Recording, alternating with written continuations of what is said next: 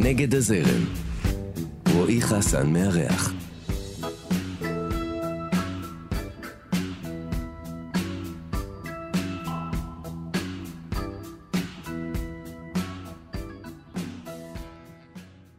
אתם על נגד הזרם, כאן תרבות, אני רועי חסן ויש לי את הכבוד והעונג לארח כאן היום בתוכנית אה, יוצרת, זמרת, מוזיקאית. תכף, אה, תכף אה, נברר מה היא מעדיפה. עינב ג'קסון כהן, אהלן עינב, מה שלומך? היי, היי רועי, מעולה. כן? איך את, כן. איך את בימים אלה, בסדר? Um, האמת שכן, כן? די בטוב, נו, זה מעולה לשמוע, זה כן. תמיד משמח. נכון. אה, וגם לא, וגם לא מתחכם, אני, אני אוהב. אני, אני תמיד מעדיף שאומרים טוב או לא משהו, כאילו, בלי יותר מדי ב... לא להיכנס לפרטים. כן, שואלים שאלה. אתה... אז uh, אנחנו בנגד הזרם, אנחנו מתחילים את התוכנית תמיד עם שאלת הדגל שלנו, uh, משנים קצת את, את אופייה, אבל פחות או יותר אותה שאלה. אז uh, כאמור, נגד הזרם, איך את מרגישה עם הביטוי הזה? את מרגישה נגד הזרם? Um, נגד זו מילה קצת קשה. זה אולי. נכון. לא, זה נכון. Um, אני, אני חושבת שאני מרגישה לצד הזרם הרבה פעמים. אולי זה כזה מין חוויית חיים כללית. Um, אף פעם לא ממש בתוך הפלואו עם כולם. כאילו פריפריה, שוליים. כן, שוליים של הזרם, זאת אומרת, באותו כיוון, אבל מהצד. כזה. אה, ואיך זה בא לידי ביטוי ביצירה שלך, את חושבת? אמ, קודם כל, נראה לי זה משהו שדוחף ליצירה בכלל. זאת אומרת, איזושהי חוויית חיים מתבוננת יותר ופחות בפנים. אמ, אני חושבת שזה הכריח אותי ממש מגיל צעיר אמ, למצוא את הנתיב שלי. זה למצוא את הדרך שלי להיות בעולם. ו- זאת אומרת שזה משהו שמגיל קטן בעצם, את ממש. uh, מתבוננת, על ה... מתבוננת על העולם, מתבוננת על דברים, uh, ממש. uh, כאילו זווית, uh, זווית ראייה ייחודית. זאת אומרת, זה, זה אולי ההגדרה של נגד הזרם, בסופו של Mm. דבר. Uh, אולי לא יודע אם ההגדרה, אבל uh, שזו גם שאלת פתיחה בדרך כלל פה, אחת מהן, זה שכאילו אם נגד הזרם זה משהו מולד, משהו שטבוע בנו, או מהמם. זה משהו שאנחנו מפתחים עם הזמן. אה, אני חושבת, אולי זה איזשהו, כאילו, יש שלב מאוד מוקדם שזה על אה, הגבול עם ממולד, של אה, לקחת איזה תפקיד בתוך המארג המשפחתי או החברתי שאנחנו נמצאים בו. אמ, אני חושבת שאני ממש מגיל קטן הבנתי שזה כזה, זה הספוט שלי, גם, שגם הוא מורכב יותר, אבל מהמם. גם הוא נותן לי, נותן לי איזה תוקף, נותן לי כזה זהות מסוימת. זה כאילו יוניק, ייחודי. כן, כן, יש אה, לזה מחיר גם, אבל ברור. כן. שזה, זה בעיקר יש לזה בעיקר, מחיר. זה כאילו, זה מתחיל משם, נכון. ו- ולפעמים- ומידרדר. כן. אה, ומוזיקה זה משהו שתמיד ידעת שאת אה, הולכת לעשות? Um, זהו, זה, זה, זה, זה, זה סוג של אותו עניין. בעצם מוזיקה לא ממש הייתה סביבי בבית. זהו, זה, זה באמת מעניין. לא כן. גדלת בבית מוזיקלי? לא, ממש אה, המוזיקה הייתה פונקציה.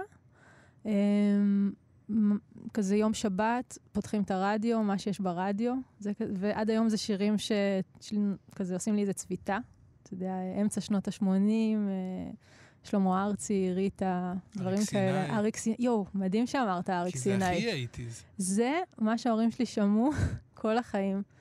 מתישהו עשיתי קאבר לשיר שלו, לפרויקט של 88, ל- לאיזה... לאט חכי לי ואחזור. אוקיי. לדעתי זה הדבר שהם הכי גאים זה שעשיתי יש, אי יש פעם. הרבה גרסאות לשיר הזה, את אומרת שעשית גרסה... עשיתי גרסה שמבחינתי, מה שיש לי בתודעה כן. ובזיכרון זה הרגשי, אריק סיני. זה אריק סיני, נסיעות, וההורים שלי שומעים ושרים כזה עם הרדיו, לא בפיץ', אבל, אבל שרים. אמ, אז אמ, זו, זו הייתה מוזיקה בבית. לא שומעים, לא, אף אחד לא ממש... אה, ההורים לא באו מעולם האומנות, תרבות. לא, שניהם שכירים ואנשים מקסימים, אבל זה לא, לא הייתה להם נגיעה בעולם הזה. אבא שלי קצת מצייר, אבל... אה, אבל לא, אני חושבת שמתישהו, ממש גם המקום שלי עם המוזיקה היה פשוט נשלחתי לחוג, גיל ארבע, חוג אורגן, כזה שכל החברים... כדי אה, לפתח אה, את ה... את המימד הקוגניטיבי, או כי כן. היה לך חוש מוזיקלי? זהו, לא חושבת שהיה לי איזה חוש מוזיקלי שזיהו. זה היה כזה, זה חוג הגיוני. חוג, כן. יש איזה אורגן מדודים, יאללה, נשלח אותה לחוג. אימא שלי, אמר לזכותה, בגיל ארבע, היא צריכה, הייתה צריכה לשבת איתי בחוג, והיא באה, ישבה איתי שנה שלמה, פעם בשבוע בחוג. אמ, כן, הורים עושים דברים... אה, משוגעים, כן, אני, אני יודע, אני, אני חסרי מרגיש את זה. היגיון. בדיוק. אז uh, הייתה איזו התאהבות, אני לא יכולה להגיד שזה היה דבר שמיד הבנתי שאני רוצה לנגן אורגן בחיי. היה חיבור, בעיקר זיהיתי מקום שאני יכולה להתבטא בו, שאני יכולה לפגוש בו את עצמי. Um, בשלב מאוחר יותר זה, כבר הייתי קצת מושקעת בזה, כאילו... אה, בשלב מאוחר את מדברת אה, כזה גיל הנערות, כן. או, או יותר מאוחר? לא, ניגנתי, ניגנתי אורגן כמה שנים, ואז תמיד היו קצת רגשי נחיתות מול מי שמנגן פסנתר, מול הפסנתרנים, זה כלי נחות, האורגן. אה, ולא יודעת, לקח לי הרבה זמן להרגיש ראויה. ומתי שהיה לי אומץ, ביקשתי מההורים שלי פסנתר, וגם כאילו איזה פסנתר חבוט רוסי ישן כזה. וזה נתן לי אישור, כאילו כל פעם הייתי צריכה איזשהו אישור שאני יכולה להתקדם בתוך העולם הזה, בכל מיני נקודות ציון בדרך. אז נגיד רציתי ללכת למגמת מוזיקה בתיכון, אמרתי, אני צריכה קודם פסנתר, אני אבוא, אני אנגן פסנתר, ו... ויהיה בסדר. ולימדתי את עצמי, כזה, זה כלי אחר. וגם שם, ב... זאת אומרת, גם במגמת מוזיקה, היה, הייתה תחושה ש... רגע, אוקיי, אני מנגנת פסנתר, אבל אני לא מנגנת את מה שאמורים לנגן על פסנתר, שזה יצירות קלאסיות, ואתה עוד, איזה, כזה מחסום מה, שאני צריכה מה לשבור. ניגנת בעצם? אני, יש סיכוי, אני לא זוכרת במאה אחוז, יש סיכוי שבמפגש הראשון שניגנתי שיר של אביב גפן, כזה. אוקיי. כאילו, ג- כי- גם כש... טוב, זה כאילו, זה נגד כל החיים חיכיתי לעבור לפסנתר, בדיוק. ואז באתי וניגנתי אקורדים, כאילו. בדיוק. ויש לי זיכרון כזה, היה ראש מגמה, אז קראו לו אבי אילם אמזלג, הוא היה... הוא היה מנצח של התזמורת האנדלוסית. והוא היה... איפה? באיזה, באיזה מגמ... מוסד? אמ, זה תיכון בהרצליה, תיכון אוקיי. ראשונים. אוקיי. כאילו מגמה אנדרדוג, זה לא אלון וטלמה ילין, זה באים לנגן רוק אני כזה. לא מכיר שום דבר. אני גדלתי בחדרה, אצלנו היה. קונסרבטוריון עירוני בלחץ. אז כאילו. זה נשמע טוב, זה- קונסרבטוריון. זה פצצה, אבל אבל זהו. זאת כזו מגמה של אה, אה, כאילו קצת אה, ילדי רוק כזה. כן. לא ג'אז, לא קלאסי כל כך. יש שם כמה כזה ניצנים מדי פעם. והוא אמר איזה משפט, אני זוכרת, אה, אה, זהו, כאילו חקוק לי מין הפסנתר נועד לשופן ולא לאביב גפן. עקץ אותי. ו- שזו אמירה בעייתית, anyway, אה, כאילו. הרגשתי את זה, אני חושבת. מבחינתי. כן, ברור שזאת אמירה בעייתית. בטח לאנשים, ש... ילדים שבאים על להתפתח. אחת כמה וכמה, נאמר. אז זהו, זה כזה זרע איזה זרע של... אה, אני... של כאילו חובת הוכחה שהיא נתנה לי הרבה מוטיבציה בסופו של דבר. וגם אה, אחרי זמן מה הוא מאוד... אה, הוא לקח בחזרה את האמירה הזאת באיזושהי דרך. למרות שעוד פעם, אני, כאילו, את יודעת, אני מסתייג, תוך כדי שאני כאילו קוטל את האמירה שלו, אני אומר, תשמעי... אבל אה, כן, יש דברים. כן. להקשיב לשופן מנגן על פסנתר, נכון. אה, את, היצירות של שופן כן. על פסנתר, זה... זה... ברור, היום אני גם מאוד נהנית. לנגן, גם שופן, ואני, אתה יודע, אני יכולה ליהנות מהכל. זה פשוט מין כזה מדרגות בדרך. אני, אני כותב איתו הרבה. הוא בין כן? הבודדים שאני כאילו אוהב לכתוב Hmm. ולהקשיב ליצירות שלו. שהוא לא מדי מושך את האוזן, אבל אבל הוא כן טריפי קצת. Mm. הוא כאילו גם, לא יודע, לא רוצה עכשיו להישמע כמו איזה כן. אחד שמתיימר להבין במוזיקה קלאסית יותר מדי, אבל מצד אחד אני מרגיש אה, רומנטיקה ו- וחולמנות, ומצד שני גם איזה טריפיות כזאת, Mm. איזשהו... משהו מתמשך כל הזמן ב... מעניין, זה, נכון. אורך רוח כזה, כן. כן. אז זהו. אז... לא, לא, בסדר, אז תשמעי, היה פה הרבה, הכל מהכל כזה, אביב נכון. גפן, שופן, אריק סיני, אבל בדיוק, בכל זאת, שם מה, זה מה, מסתכם. מה, אה, מה חלמת להיות? מי חלמת נכון. להיות? כאילו, בסופו של דבר. זהו, ניגנתי, לא... אף פעם לא חשבתי שאני אכתוב שירים או אשיר, זה ממש משהו שלא עשיתי אף פעם. לא שרתי בכלל, חשבתי שאני זייפנית uh, קיצונית. אה, עד ששמעת את אביב גפן. ואמרת, אוקיי. גם בהשוואה לאביב גפן. אוקיי. לא, אמ, אחר כך, כש, כשהיה לי, לי, היו לי אספירציות ללכת לרימון, זה בעצם היה כמו לפני המגמה all over again, של אה, איזושהי חובת הוכחה, אה, האם יש לי את מה שדרוש, אה, תנאי קבלה דמיוניים כאלה. אה, ואני שמחה, הלכתי על זה כשאני לא באמת יודעת מה אני רוצה לעשות בתוך המוזיקה, רק אני יודעת שאני נורא מתרגשת מזה, ואני מנגנת בלהקה עם חברה טובה שלי, מיכל גבע. ניגנתי איתה, והרגשתי שכאילו משהו שם מתיישב לי במקום, לנגן שירים.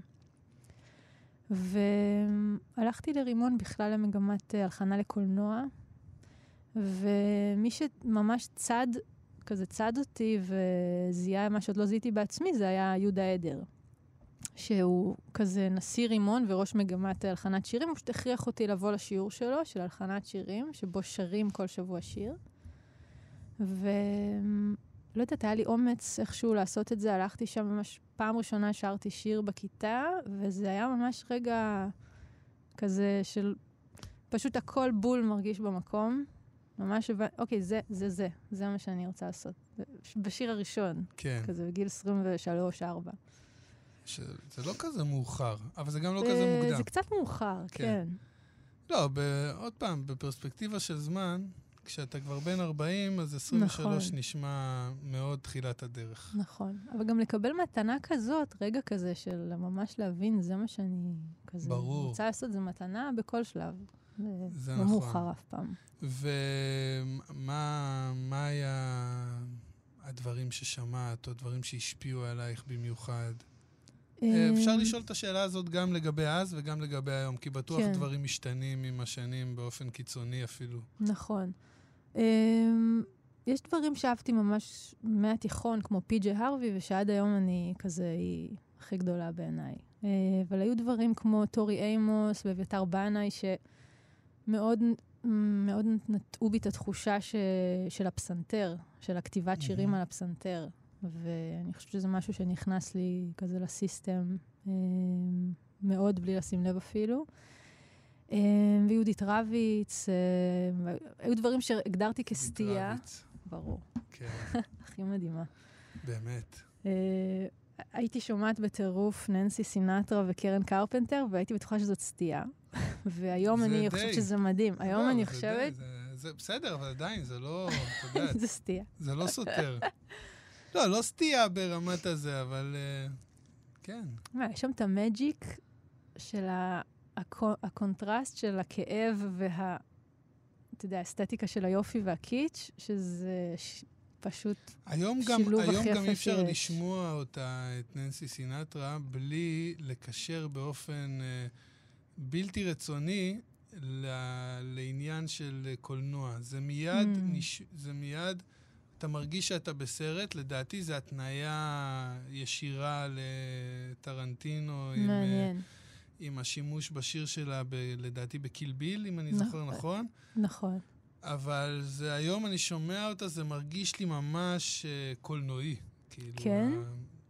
ה, העולם הזה.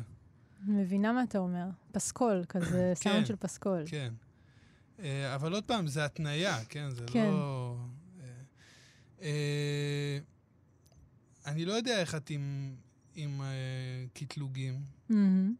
אבל בתור אחד שמקטלגים אותו לא מעט, אז מעניין אותי לשמוע מהצד שלך. הרי אנחנו לא באמת יכולים להתווכח על זה שאת אינדי, כי את, כי את לגמרי שם, נכון. מבחינת איך שאת מקוטלגת. אבל את מרגישה עם זה בנוח עם ההגדרה הזאת? אני אחרי זה אגיד גם מה אני חושב על ההגדרה הזאת, שלדעתי אולי קצת צריכים לשייף אותה אולי היום ב... mm. בגלל שהזמנים השתנו, ו... אבל בואי, בואי, בואי קודם נשמע אותך, יותר מעניין. אמ, תראה, אני בעצם התחלתי עם האלבום הראשון, זה בדיוק בתווך, בשלב שהחברות תקליטים התרסקו והתאיידו. וזה הרגע כזה של, רגע, איך בעצם עושים את זה? איך מוציאים אלבום? אין חברות תקליטים, ממש ככה. ואז צצה איזושהי חברה שהיא עשתה רק הפצה, ובעצם כל השלב, עד הרגע שיש אלבום מוכן וצריך לשלוח אותו לחנויות, פתאום זה היה על, על האומן. אמ, לדעתי זה עד היום המצב. זאת אומרת, נכון. היום חברות כן, תקליטים כן. שקיימות היום הן בעצם חברות הפצה. בדיוק. אבל אז זה ממש רק התחיל. זה הם, ממש ה, הרגע הזה ב-2009 כזה. ו, וידעתי שזה, שזה כאוטי ושאני אמורה להרגיש אה, מאוד מבולבלת, אבל איכשהו זה נתן לי גם המון כוח וביטחון. כאילו, אוקיי, עכשיו, אז אני עושה את זה my way, כזה. וזה מאוד התאים לי, גם עם זה שבמוזיקה...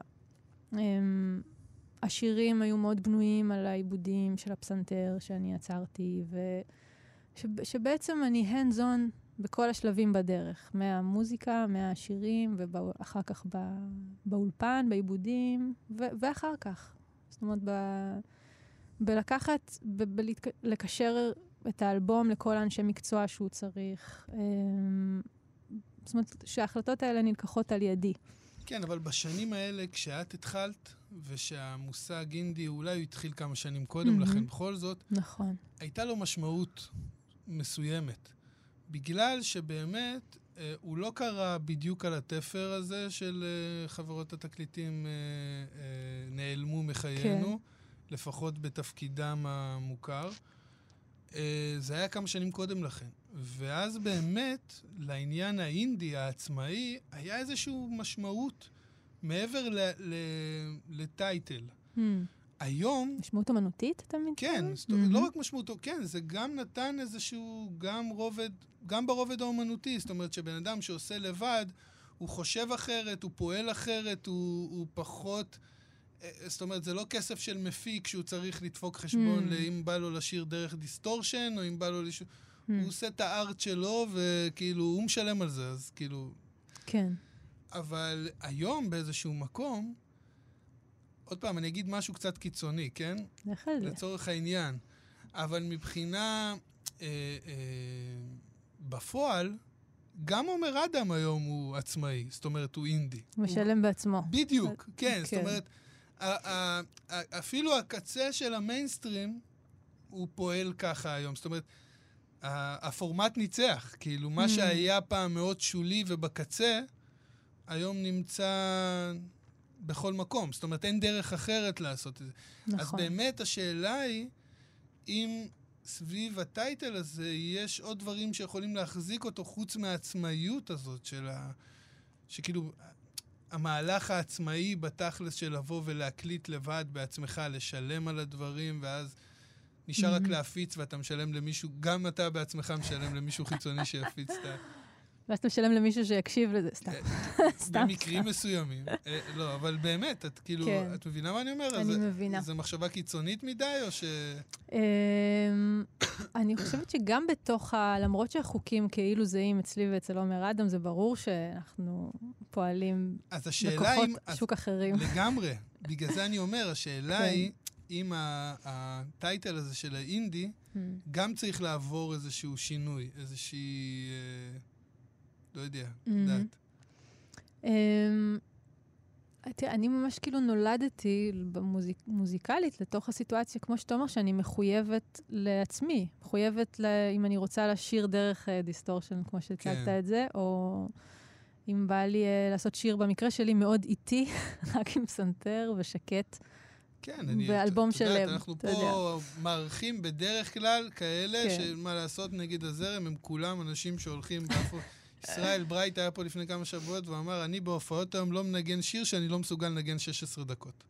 לפחות. בפוט... בפוטנציאל, כן. כאילו, הוא יכול לנגן אותו גם רק תשע דקות, אבל אני אומר, כל עוד יש כן. פוטנציאל לנגן אותו 16 דקות, אני אשאיר אותו בהופעה. זאת אומרת, אני מבין מאיפה זה בא, אבל טוב, אולי גם קצת התברברתי עם, ה... עם המושג הזה לא, של האינדי. זה סתם. משהו שהעסיק אותי מבחינת ההגדרה, שזה כמו, אולי, לא יודע, כמו דברים שכאילו, את יודעת, שהיו בעולם, והזמנים השתנו, והם כבר לא כל כך נכון. כאילו אפשר להחזיק איתם, כאילו, את יודעת, נפל לי האסימון. היום כן. תגידי את זה לבן 20, הוא יסתכל עלייך כאילו, מה נפל לך? נכון. תראה את האומנית אולי הכי מצליחה כרגע בעולם, בילי אייליש, המוזיקה שלה היא כאילו אינדי יכלה להיות. ב- בהגדרה. נכון, נכון, באיזשהו... כן, היא עטוף, אבל היא מאוד פופית. נכון. אה, היא גם, היא גם אבל די מוצלחת. האסתטיקה היא כש- מאוד מוצלחת, כן. היא מדהימה. כן. האסתטיקה היא, אתה יודע, היא באמת, אם היא לא הייתה כל כך מצליחה, היה קל להגיד זה אינדי. ו... אבל, אבל היא מאוד מצליחה. אז אולי זה, אולי זה ה... אולי זה בעצם מה שמפריד. הצלחה. הצלחה כאילו במימדים כאלה, את יודעת, כן, כאילו שאתה... תראה, בסופו של דבר, אני כותבת מה? שירים, יש בית, יש לא, זה פזמון. זה לא אוונגרד. גם, גם, גם בספרות.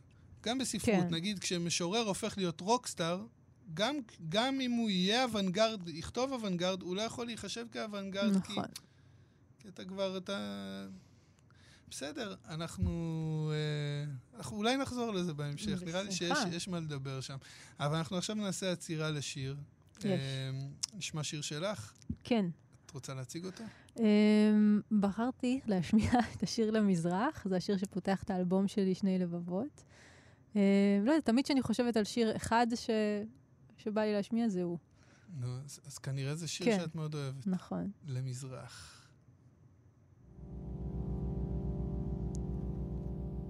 אור זריחה, ציפור ראשונה, אני רוצה להתפלל מתוך השינה, גופי למזרח, عين الهاتي عين الهواء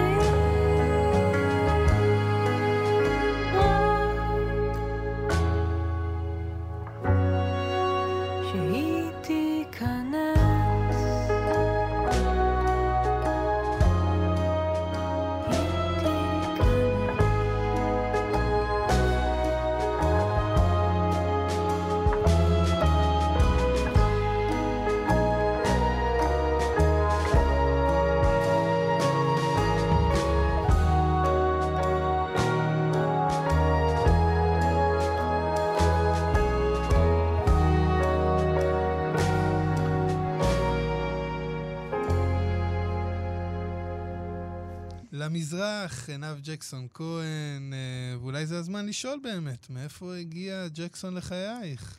אה, את מהמשפחה? של, זהו, ממש של לא. הג'קסונים? של... ממש לא, אבל כשהייתי קטנה נראיתי מאוד כן? כמו אחת מהם. לא, גם עכשיו אפשר להבין אפשר מאיפה זה להבין. בא, זה לא שאת, אה, כאילו... כן, בואו נמשיך. בוא רק נאמר, כי רדיו לא רואים, וזה, כן. זה שיער אה, מקורזל, אה, ג'קסוני כזה, למרות שאת צודקת, הוא פחות ג'קסוני, נכון. אבל אולי בילדות את אומרת ש... בילדות הוא היה יותר ויילד, כן. גם הייתי מאוד שזופה מהשמש, ונראיתי פשוט ממש כזה אחת מהם, והייתה לי, יש לי חברה הכי טובה שלי מגיל שלוש בערך, מיכל גבע, שדיברתי עליה קודם. אז uh, זה מין כינוי שהדביקה לי, שהיינו קטנות. והיא הייתה גם הראשונה שניגנתי איתה, והיא כזה, בכל הפליירים של ההופעות, או בכל ההתייחסות בעולם של המוזיקה, הייתה קוראת לי ככה. ולא יודעת, זה, גם זה נדבק וגם כנראה היה לי קצת נוח, איזושהי אישיות אה, מוגדרת מקבילה. אה, לא תכננתי שזה ילך איתי בעצם ככה. אה, אבל באיזשהו שלב זה התאחד, נהייתה אינטגרציה בין כן. לא, זה... אני יכול להבין את זה, זה נחמד העניין הזה של אה, שם, אה, שם במה, או נכון. להוסיף עוד שם משפחה שהוא כאילו גם איזה שם אה, אצולה, באיזה, זה... כן. אבל גם זה יוצר דיסוננס כששומעים אותך. נכון, אולי לא, גם את זה זה אני? מחבבת קצת. זה מבלבל זה- אנשים, כן, לגמרי. הם בטוחים הם מצפים שכאילו לפאנק. ל- לליין בס, ליין בס דיסקו. כזה. ואז מגיע שיר איטי מאוד, פסנתר, שקט. אני מאוד אוהבת קונטרסטים, כנראה זה גם חלק מהעניין. אני מאוד אוהבת שיש מתח בין דברים. גם אני. כן, בעצם הכל שם כזה, ברגע הזה. אוקיי, אז, אה, אז קודם כל הבהרנו את הנקודה, אז ג'קסון לא, אין קשר משפחתי, מה אין שנקרא. קשר? תודה לאל כרגע כן, גם. זה, זה, כן, צריך לומר. אה, ותגידי, איך עברה עלייך השנה האחרונה הזאת של הקורונה? כי את יודעת, האמת שיוצא לי לשאול הרבה, גם אורחים פה, אומנים, יוצרים וכאלה, וגם חברים. Mm. אה, ואני חייב לומר שאין תשובה אחידה לשאלה הזאת. זאת אומרת, באופן די משוגע, כל אחד חווה אותה בצורה שונה. ולמה אני אומר באופן די משוגע? כי, כי שואלים את השאלה הזאת, כי כולנו בעצם באיזשהו אופן חווינו את אותה שנה. זאת אומרת, נכון, היה משהו קולקטיבי כן, מאוד. לא ברמה האישית וב... את יודעת, בחיי המשפחה והמערכות יחסים, אבל כן, אבל ברמת- עכשיו בפנים, עכשיו בחוץ. כן, עכשיו כן. אפשר, עכשיו אי אפשר. בדיוק. כן. אז, אז איך, איך, איך עברה עלייך השנה הזאת? אמ, אני חושבת שהיה הייתה, היה רגע לא קצר של שוק, של אה, דיסאוריינטציה. אז אני רגילה להופיע ברצף בעצם, הרבה מאוד שנים. אמ, וגם פתאום על להישאר ב, כאילו בבית, אי אפשר לצאת מהבית. אני גם קצת קלסטרופובית, זה כאילו אתגר אני, אותי. אני נגיד, אני נגיד במקרה הזה, אשתי הייתה צוחקת עליי, שהייתה אומרת לי, כולם מתלוננים על זה, על סגר בקורונה, אתה כל החיים בסגר. עכשיו, אני, אה, זה היה קצת מעצבן אותי, כי זה נכון, מה שהיא אומרת. אני בן אדם שמבחינתי, אם אני לא ממש חייב, אני לא רוצה לצאת מהבית. זאת אומרת, אבל אתה רוצה את האופציה. בדיוק. ברור. אבל ברגע ש... כשאומרים לי, אתה לא יוצא מהבית, אני... הדבר היחיד שאני רוצה בעולם זה לצאת מהבית. זאת אומרת, נכון. זאת אומרת, זה גם לא עניין, אני חושב, שקשור לא...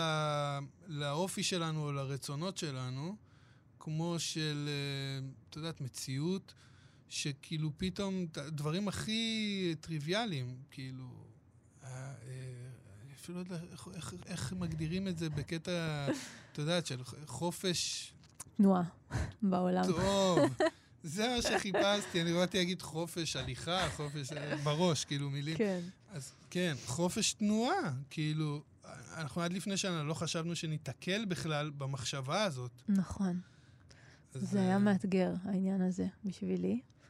אמ, אבל מבחינת היצירה והמוזיקה, זאת אומרת, שנה בלי הופעות בערך, מינוס פלוס. ממש, אפילו קצת יותר במקרה שלי. מה, אמ, וזה, אני מתאר לעצמי שזה לא המצב הרגיל בחייך. ממש לא. אני מופיעה רצוף. אז, תמיד. אז איך, אז מה זה עשה? זה עשה טוב? זה עשה רע? זה מה... אמ, זהו, בהתחלה באמת היה, היה איזה שוק וגם קצת אה, כל הזמן רגשות אשמה של אני בעצם, רגע, יש עכשיו כאילו הזדמנות לעשות דברים ואני לא מנצלת אותה. מה, יש חודש בלי, אתה יודע, בלי הפרעות, אני אמורה להקליט אלבום עכשיו, אז גם כל הזמן מלחמה שזה בין מה ה... שכולם עשו. הם הקליטו בערך אל כל תגיד לי חודש את זה. אלבום. זה מה שאני. לא רוצה לשמוע. לא, אבל אני, אצלי סתם, זה, סתם. אני מזדהה איתך. כי אני בדיוק כמוך. זאת אומרת, אמ, אני לא הייתי מה, מהזן היצרני בשנת הקורונה. כן. אני הרגשתי מאוד כבד באווירת ה... את יודעת, לא יודע, מראות קשים, מהמם, אנשים בסרטים, בחרדות. נכון. אמנם גם אני הייתי קצת בהתחלה של זה ככה בחרדות אה, אה, מסוימות, אבל הם התפוגגו מהר. אבל עדיין, כל האווירה הזאת לא הייתה, לא הרימה לי ליצור ולהשתבלל בעצמי ולחשוב מחשבות, ול... כאילו זה קיבע אותי לגמרי. נכון, מאוד מצד מבינה. שני, יש מלא יוצרים שאני אומר לך, בואי בואי כן. נזכיר שמות. אמדורסקי, חברי הטוב והאהוב, כן. הקליט שלושה אלבומים בשנה וואו, האחרונה. וואו, וואו. אבל כן. הוא גם באמת מאוד יצרני, פשוט כל הזמן. כן, אבל, אבל זה לא קורה בשנה ר- וגם רגילה. כותב את השירים הכי יפים בעולם, כנראה. זה נכון. תראה, הצלחתי כן לעשות משהו אחד יצרני בתקופה כן. הזאת. אמ, שני חברים שלי טובים, שאני גם עובדת איתם, הם חיפשו אולפן, ופתאום הרימו לי טלפון שהם מצאו איזה משהו ואם אני רוצה גם להצטרף איתם. ממש, לעשות שיפוץ, אולפן משלנו, שלושתנו. וזה היה דבר מאוד לא סביר לעשות ברגע הזה, שאין בו אופק כלכלי. אני לא עובדת, כי גם אי אפשר לי, אני מלמדת פסנתר ולא יכולתי לפגוש תלמידים. והלכתי על זה. ומיולי שנה שעברה, אנחנו, יש לנו אולפן משלנו, אולפני הים התיכון, זה נקרא, ויש לי מדהים. space שלי, חדר איפה זה? פה הורס. בתל אביב? כן, ליד הברבי. אולפן מדהים, מלא צמחים, מלא אור, כאילו בית נוסף. וזה היה עוגן בשבילי, כי היה לי מקום לצאת אליו מהבית ולהיות בו. אז נכון שלא הקלטתי שלושה אלבומים, אבל um, היו פרויקטים שנכנסו ויצאו, הקלטתי שיר עם דניאלה ספקטור, התחלתי להפיק, זאת אומרת, כבר הפקתי לפני זה, אבל ממש להפיק פתאום בחדר, באולפן, עם, uh, עשיתי שיר עם איה זהבי, חברה שלי, קאבר למדונה, שיצא לפני כמה זמן.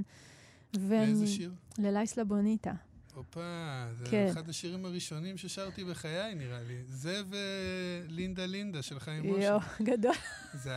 תשמעי, אנחנו אותו שילוב גיל, מה, מושלם. אנחנו גדלנו על זה, זה לא... נכון. כן. אז זו הייתה הרפתקה מדהימה. בהתחלה זה היה ממש גג, כאילו, כי זה היה נורא אוהב את השיר, והוא יצא, והוא גם הושמע המון וכזה קיבל אה, כזה זה קבלת פנים מהממת. אה, ואז בעצם אה, פשוט פתאום שקעתי בהפקה ובהקלטה, ועולם שלם חדש אה, שנפתח, נפתח, כן. התרחב נורא בתקופה הזאת, וזה ממש לא היה קורה.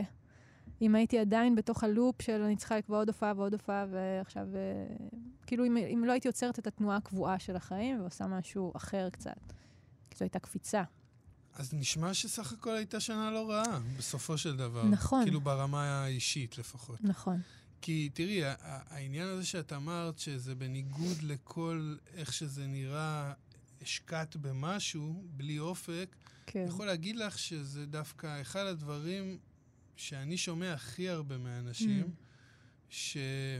אבל גם אפשר להבין את זה בצד הפסיכולוגי באיזשהו אופן, שכש... כשההווה, אני מנסה להגיד את זה במילים, אה, כאילו, את יודעת, בלשון המעטה. לא אה, רוצה אוקיי. להגיד מילים shitty words, אבל כשההווה מסריח. אנשים חולמים על העתיד. זאת אומרת, את מבינה? כן. כאילו, אתה לא, אתה לא, טר- כשאתה לא טרוד בהווה שלך, אתה, אתה רוצה, אתה חושב קדימה, אתה חושב על מחר, על מחרתיים, על עוד שנה. כאילו תמיד נחפש את החלון הקטן, בדיוק, כאילו. בדיוק, את, ה, את התקווה. זה יפה. אמ, אז, נכון. אז כאילו זה משהו שהוא הוא דווקא, כאילו זה נשמע הגיוני. כן, זה. כאילו צעד אופטימי כזה, צעד אה, שנותן, כזה בוטח בחיים בעצם. כן. כאילו יהיה...